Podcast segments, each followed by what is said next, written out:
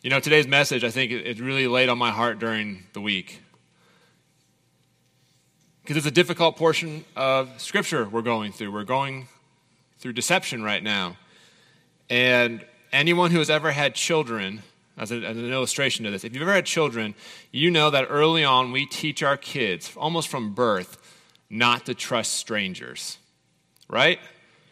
That's like, that's like the rule for parents. Like, don't take candy from strangers. That's a real thing, correct?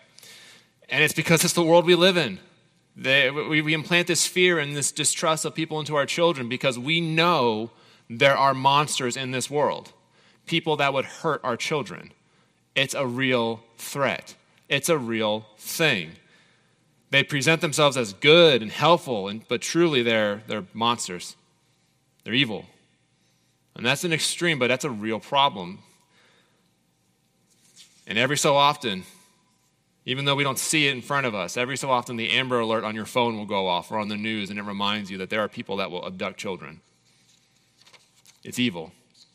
And I bring this up because, in the same way we teach our children of the flesh to understand that they can't trust everybody, we likewise teach the children in the faith, converts to Christianity, an important lesson early on in their discipleship or their, in their early in their catechesis. We say things like, not everyone who says Jesus is Lord is sincere. It's an ugly reality in the church. Not everybody who stands behind the pulpit of God or serves the bread and serves the wine is righteous. There are real monsters out there who wish to destroy your faith, my friends. Real monsters out there who want to tear you down and separate you from Christ. And John, in this portion of his letter, he says, I'm writing to you because of those who wish to deceive you. Means deception is real, it's out there. And it's real people, real faces you can see. And when you get separated because of this, if you fall into deception and you separate yourselves from the living Christ, if you reject the good confession that you've made, there's no hope for you. Outside of confessing the truth that Jesus is the Christ, there is no hope, there's no joy, there's no peace, there's no love, there is no life. And that really leads us to our main point this issue this morning on this thing of deception and this thing of life and death in Jesus. How it all comes together. Our main point simply is this is that we live or die by our confession. And there's deceivers out there who want to get you to deny the Christ. And you're either an antichrist or you're one of God's anointed children. We're going to explore these themes today in the sermon text. So if you're willing, please stand for the reading of God's holy word. 1 John chapter 2. We'll be beginning on verse 18. Hear now the words of the living and true God. Children, talking to Christians, it is the last hour. And as you have heard that Antichrist is coming, so now many Antichrists have come. Therefore, we know that it is the last hour. They went out from us, but they were not of us. For if they had been of us, they would have continued with us. But they went out, that it might be plain that they are all not of us.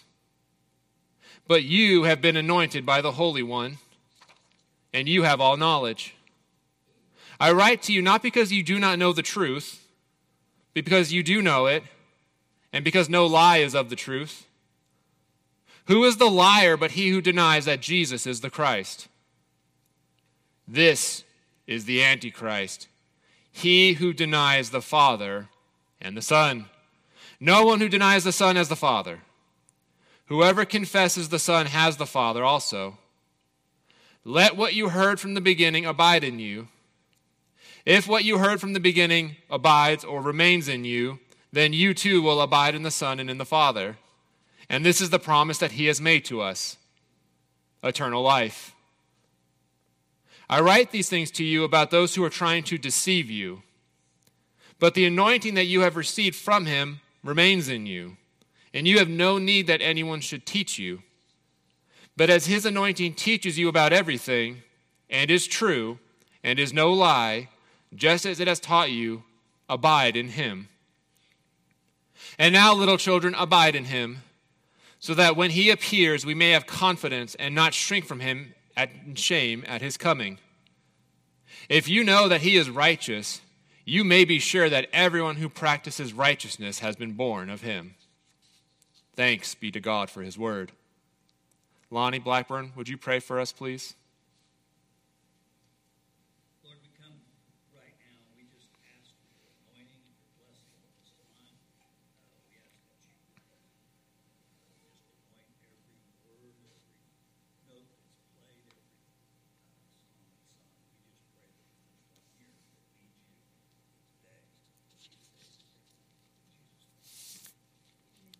Amen. Please be seated.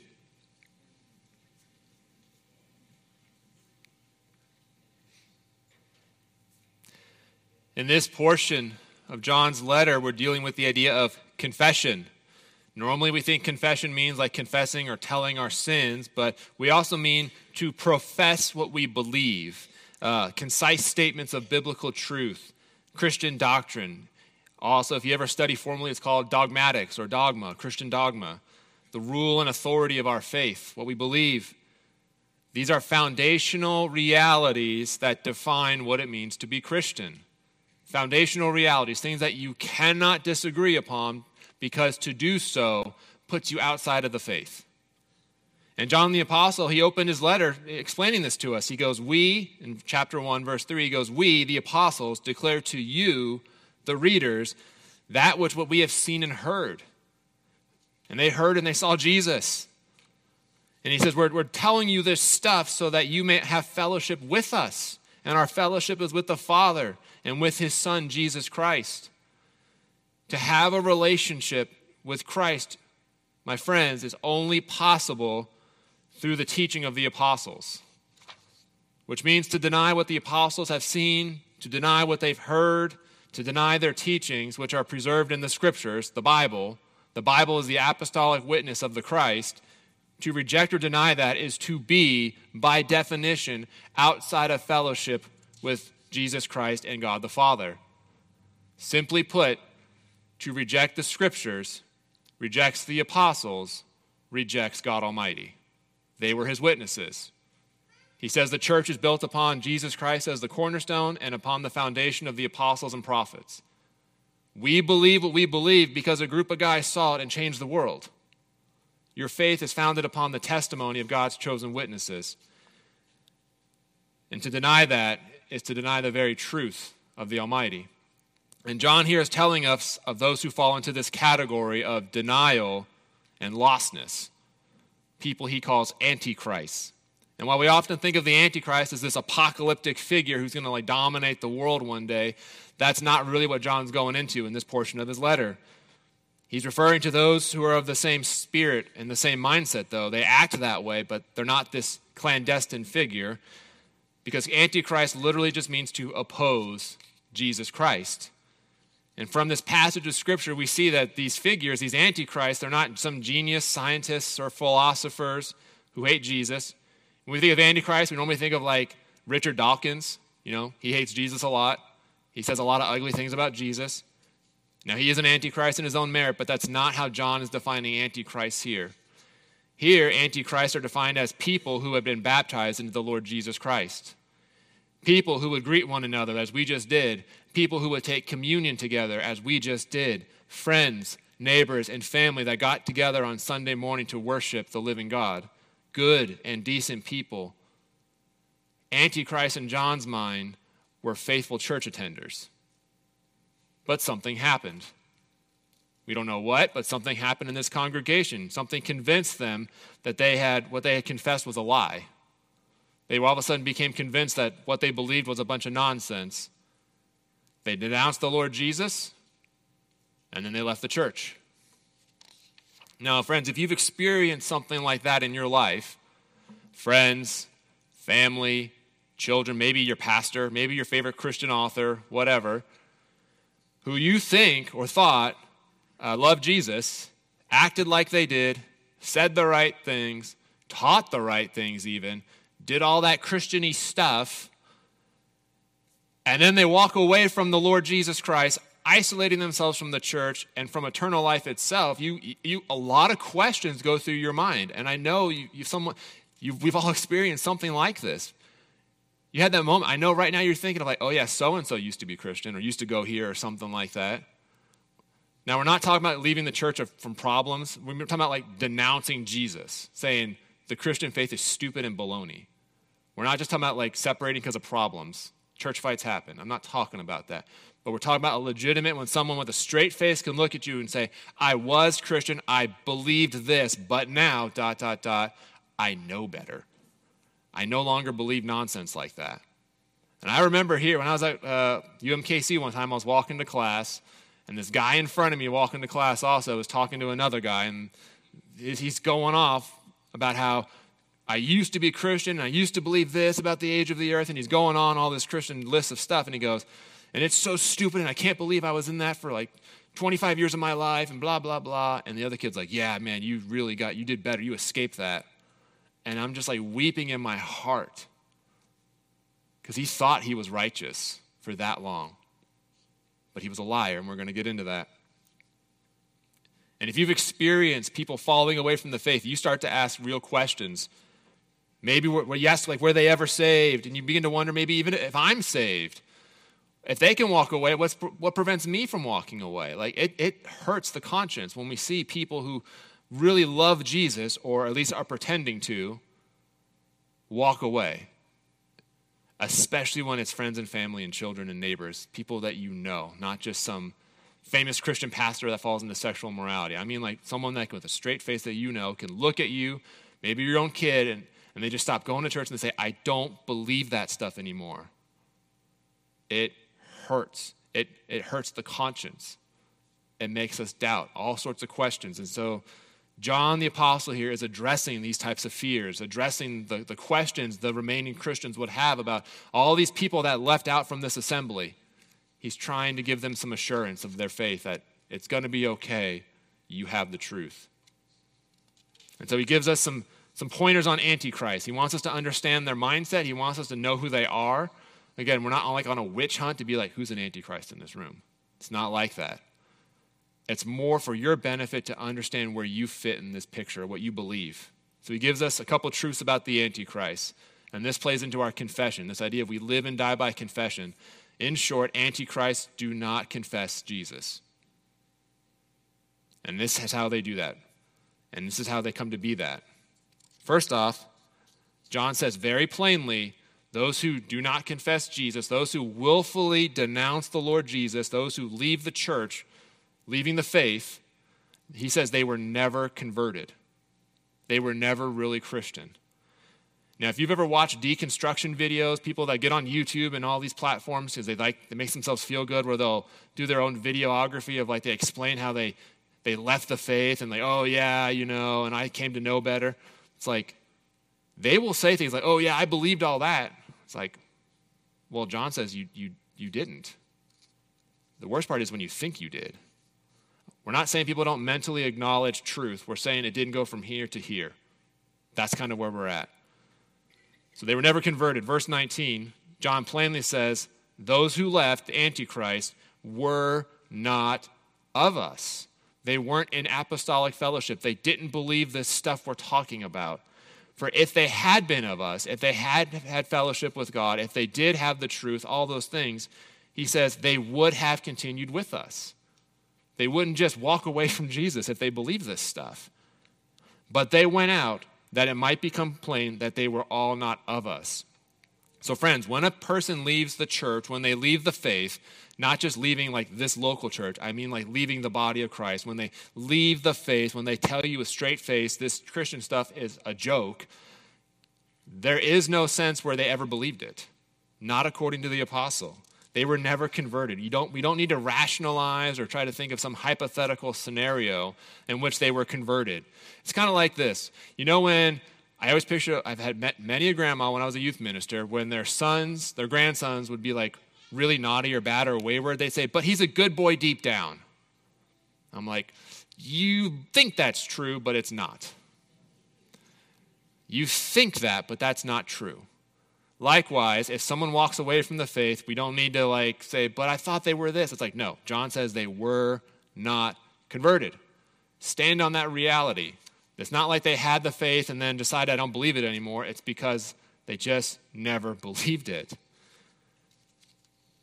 To forsake the truth is a symptom of spiritual death. Whatever's on the inside manifests on the outside eventually. And when you have nothing but death in you, the absence of Christ, what else do you expect? In the same way, light and darkness can't exist in the same room. That's what happens. And even though they're with us for a long time, people can be in church for a long time not believing this stuff. They can be a long time in here not believing it, but they are never really a member of the body of Christ.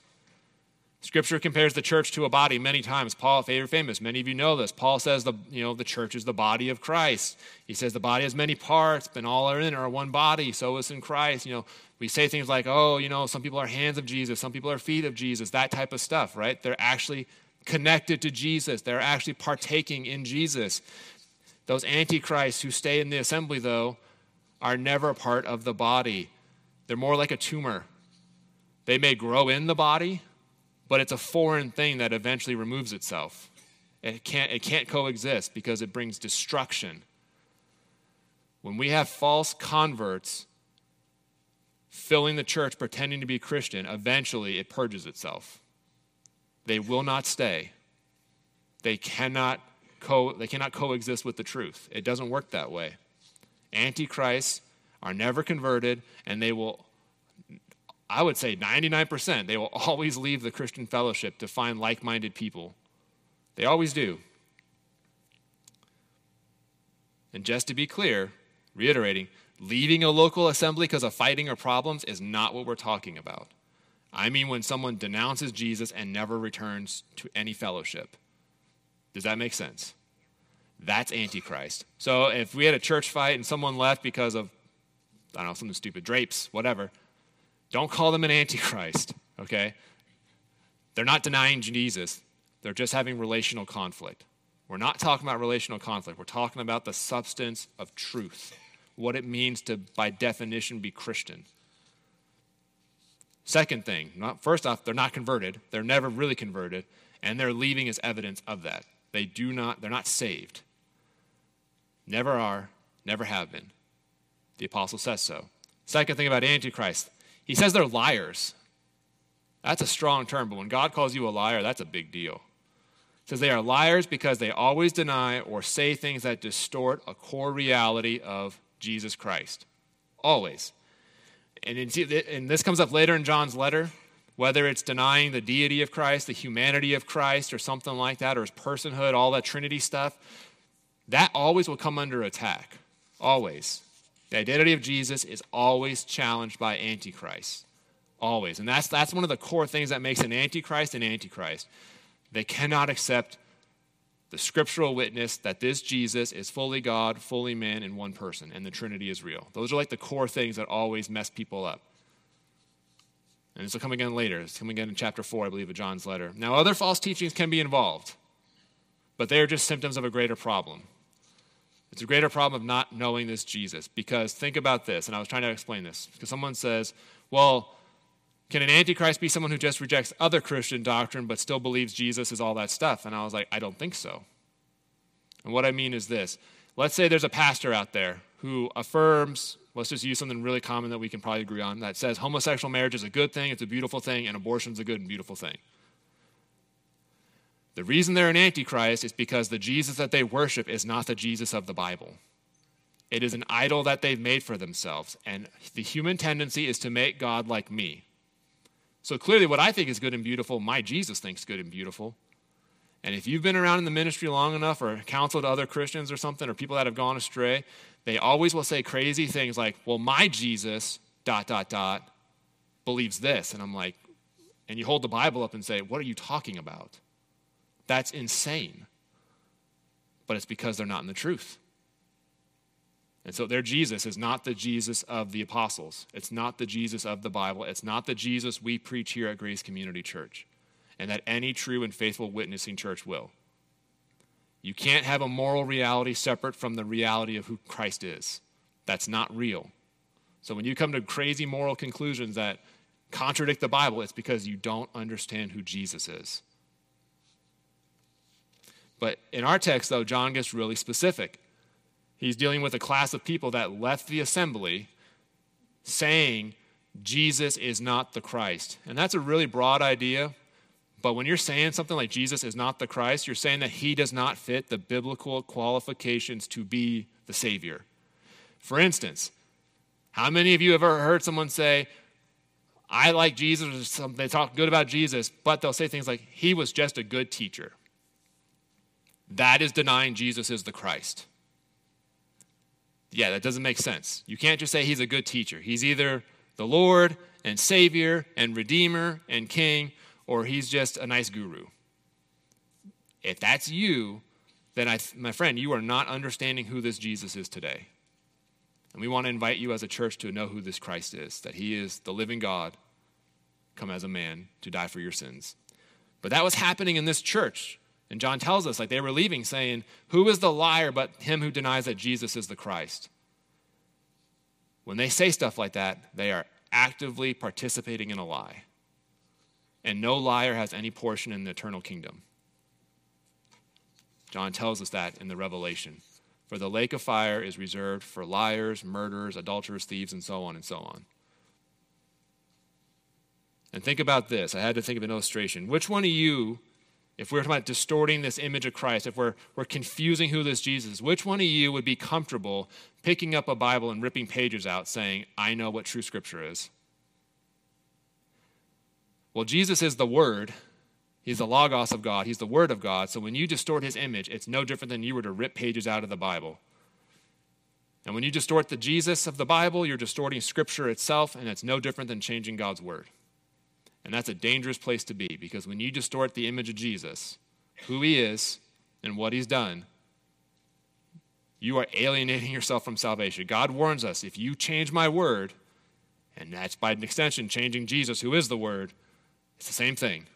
You are alienating yourself from salvation. You are lying. And that's what antichrists are. They are liars about Jesus. And there's a lot of them in this world, y'all. A lot of them every Easter, Time magazine and those stuff at the grocery store of like, who is the real Jesus? You know, like you see that type of nonsense, right?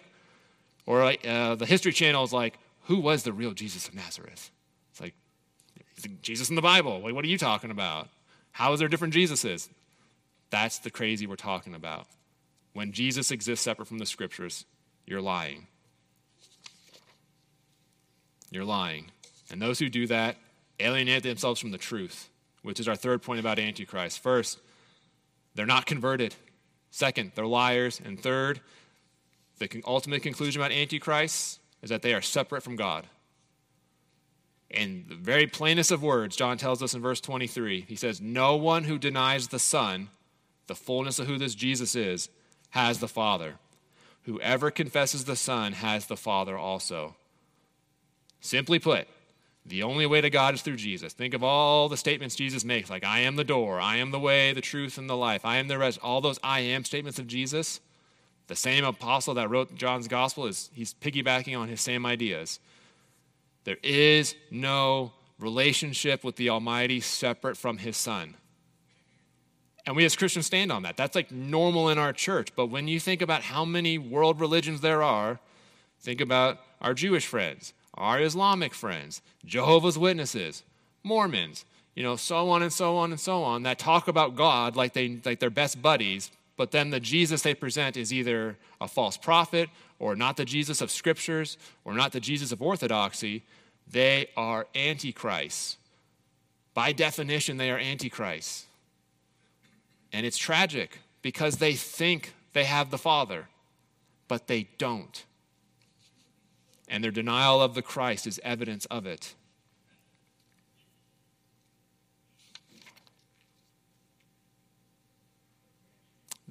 It should break our hearts every time a Jehovah's Witness knocks on our door. It should break our hearts when the Mormons come knocking because they're so convinced. So convinced. Think about what convinces them to go door to door and do evangelism? Air quotes evangelism because it's not real evangelism. It's not testifying to the real gospel, but they are so convinced about it that they are willing to look stupid to go and tell people about, hi, Joseph Smith, the Book of Mormon, blah, blah, blah, blah, blah. And you're like, man, and I have the truth. And these guys don't. And yet they are convinced to do that. It's tragic. So you either have the Son and have the Father, or you don't. But to you, to you who have confessed the Christ, who have confessed the Son, you do have the Father. We're moving from what it means to be an antichrist now to what it means to be God's anointed child. And because you have the Father and the Son, you also have the Holy Spirit, who John refers to as the anointing. Anointing normally refers to like when pour sacred oils on stuff. It's supposed to be symbolic of the Spirit. He's using that language to describe like the Spirit was poured out on you. You've received the Spirit of God. Verse 27, he says, The anointing, the Spirit, which you have received from him, remains in you. It doesn't go away. And you do not need anyone to teach you. For as the same anointing teaches you concerning all things, and is the truth, and is no lie, and just as it, the Spirit, has taught you, remain in him. And th- guys, this is a consistent truth claim across the scriptures. The Spirit of God teaches individual Christians to keep them in the truth. The Spirit convinces you personally that what you're hearing is not false or made up or of man. The Spirit is the one that convinces you of the Scriptures. The apostle Paul says in 1 Corinthians 2:12, a couple related verses on this. He goes, "We, the church, Christians, have received not the spirit of the world, but the spirit which is of God, so that we might know the things that are freely given to us by God." And this is no different than what Jesus told the disciples. John 16, 13. He says, When the Spirit of truth, the Holy Spirit, when he comes, he will guide you into all truth. For he will not speak on his own authority, but the Spirit will speak whatever he hears, and he will tell you things that are to come. He will glorify me, for he will receive from me and will declare it to you. Church, the Holy Spirit of God our teacher, has been given to us by God to keep you and me from error. And the greatest error is denying that Jesus is the Christ, the chosen one, the King of the cosmos, the Redeemer, Savior, all the different titles we can think about this Jesus. The Spirit is the one who convinces you through the scriptures, through the apostolic witness. And so if you have confessed the Jesus, if you've confessed the Christ, if you understand what we're talking about, you have this anointing. You have the Holy Spirit. You're not just going to drift from the truth all willy nilly like. You're grounded in reality. God is real, His Son is real. This, what we're doing here, is, is real. It's only those who drift away do so because they have not received the anointing. So, what you believe about this Jesus matters because eternal life is at stake, my friends. As we said earlier, we live and die by our confession of the Christ. You are either antichrist and alienated from God, or you are anointed by the Spirit and accepted in the beloved. There's only two paths. You know, the scripture has binary choices predominantly. There's only two. So John tells us in verse 24 of this portion of this letter, he goes, Let that which you've heard from the beginning, the testimony of the Son of God, that this Jesus is God come as a man. He is the Christ. He is the chosen one. He died for sins. He was buried. And on the third day, he rose again. And he's ascended up to the Father in heaven, where he rules and reigns, waiting to come back to judge the living and the dead. Let that Christian confession remain in you, and the Spirit convinces you of it. He says, Let that what you heard from the beginning remain in you. And if that what you've heard from the beginning does remain in you, you also will remain in the Son and in the Father. And this is the promise that He has promised us eternal life. So, what you think about this Jesus matters. It matters. And eternal life is at stake. And so now we come to like the big question, right? The million dollar question how do I know if I'm an antichrist? Because these people, I assume, as they're doing church life with, remember, they, they are meeting the apostle to the face. The guy that did miracles, the guy that knows Jesus personally.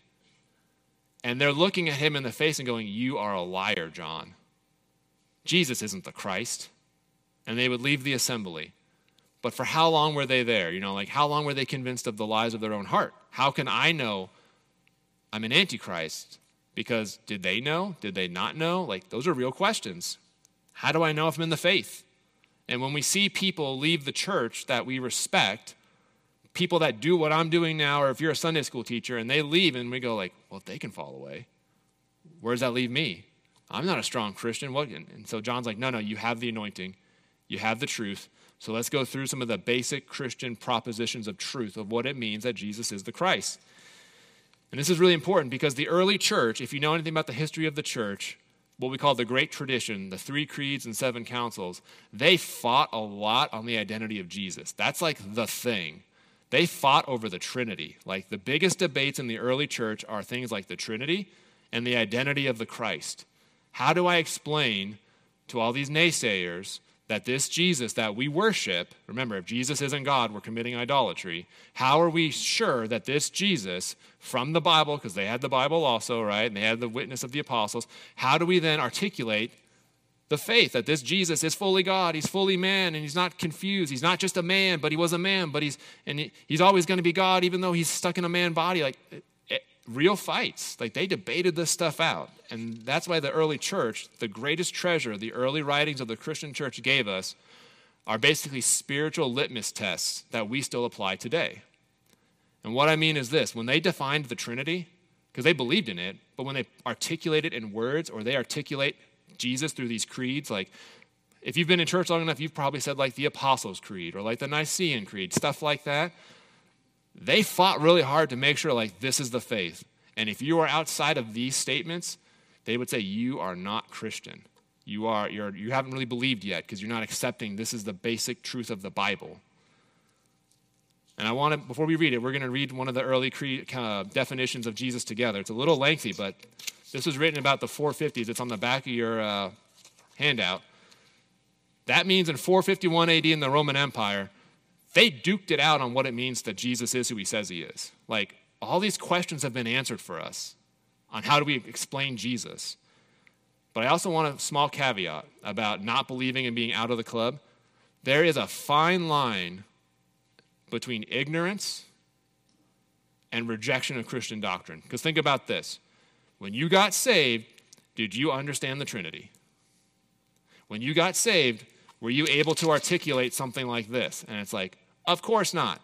Nobody can, right? Nobody would. So again, it's not that ignorance of explaining the Trinity or explaining Jesus as the Christ that, that doesn't keep you from salvation.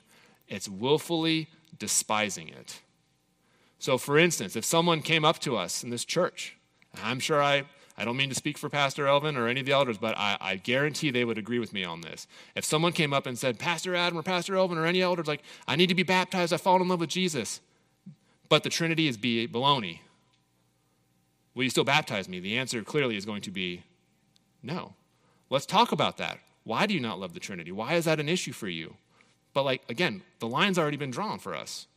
We're just riding on the shoulders of the early church that already defined these things.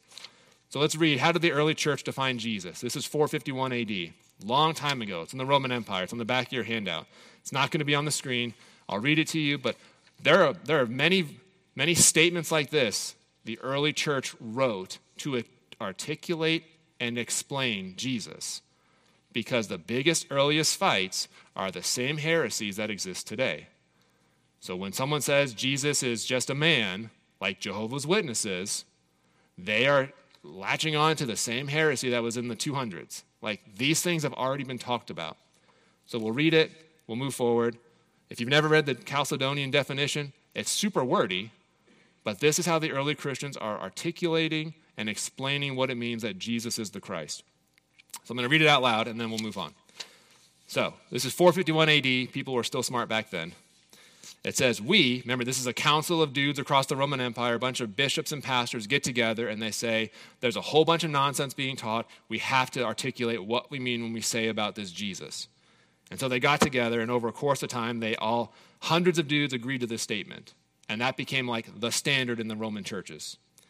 It says, We then, following the Holy Fathers, like the people that came before us, including the apostles, all with one consent, so again, they're agreeing to this, teach men to confess one and the same Son, our Lord Jesus Christ, the same perfect in Godhead and also perfect in manhood, truly God and truly man, of a reasonable or rational soul and body, consubstantial or coessential with the Father according to the Godhead, and consubstantial with us according to manhood, and all things like unto us without sin, begotten before all ages of the Father according to the Godhead and in these later days, for us and for our salvation, was born of the Virgin Mary. And they go on. And they're basically taking the Bible truthsisms and they're putting them together. And they would say things like, if you can't agree to this willfully, not out of ignorance, because nobody knows this stuff when they get saved, right? But if you willfully say, this is nonsense, after you've been taught the facts and stuff, they would say, you are outside of salvation, and we still do the same things to this day. But again, our goal is not to drive people out, it's to get them to be aware of what they believe about Jesus. Because is the Jesus you're believing in the Jesus of the apostles, the Jesus of the Bible? That's what's at stake here. And John says if you don't understand that this Jesus is the Christ, you do not have eternal life. And so, again, it's not so much about memorizing definitions written 1600 years ago. It's about accepting the basic witness of the Christian church, the Christian doctrine. We confess and believe Jesus is fully God, fully man, in one person, all that stuff.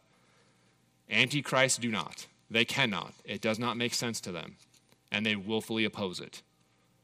And so, as we're coming to a close today, is the Jesus, the question we want to ask ourselves, is the Jesus of your heart, the Jesus you see in your imagination when you pray, the Jesus that you say speaks to you, is it the Jesus of the apostles, or is it the Jesus that you've made for yourself?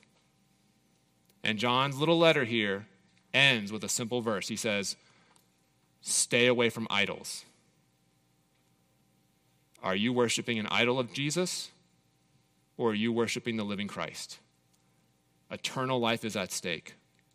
And it was a good conscience, you can say, Adam, I can't explain those things. I can't articulate it like those guys did hundreds of years ago, but I know that I know the anointing, the Spirit in me confesses that somehow Jesus is God and He's paid for my sins. And like, I know that. Brother or sister, you have eternal life and you are, you are righteous with God. If you cannot, I beg you, open your heart to the scriptures of who this Jesus is. Let us introduce you to this Jesus. And a lot was said today, but eternal life's at stake because we live and die by our confession of who this Jesus is and the Jesus of our imaginations is not sufficient to save you. Only the Jesus of the Word, the King of the universe. Let's pray. Lord Jesus, if there's anything I said that was muddling or confusing, I, I, pray you just make it super clear that what's at stake is eternal life and our understanding of who you are, that you are the Christ, the Son of the living God. As Peter made the good confession, when you asked him, Who do men say I am? And he said, You are the Son of the living God. I pray that you would write that good confession on our hearts. Help us trust that you are who you say you are, Jesus. Send your spirit, convince us of these things. Don't let us go astray. Don't let us think, and don't let us think we believe the truth if we really don't.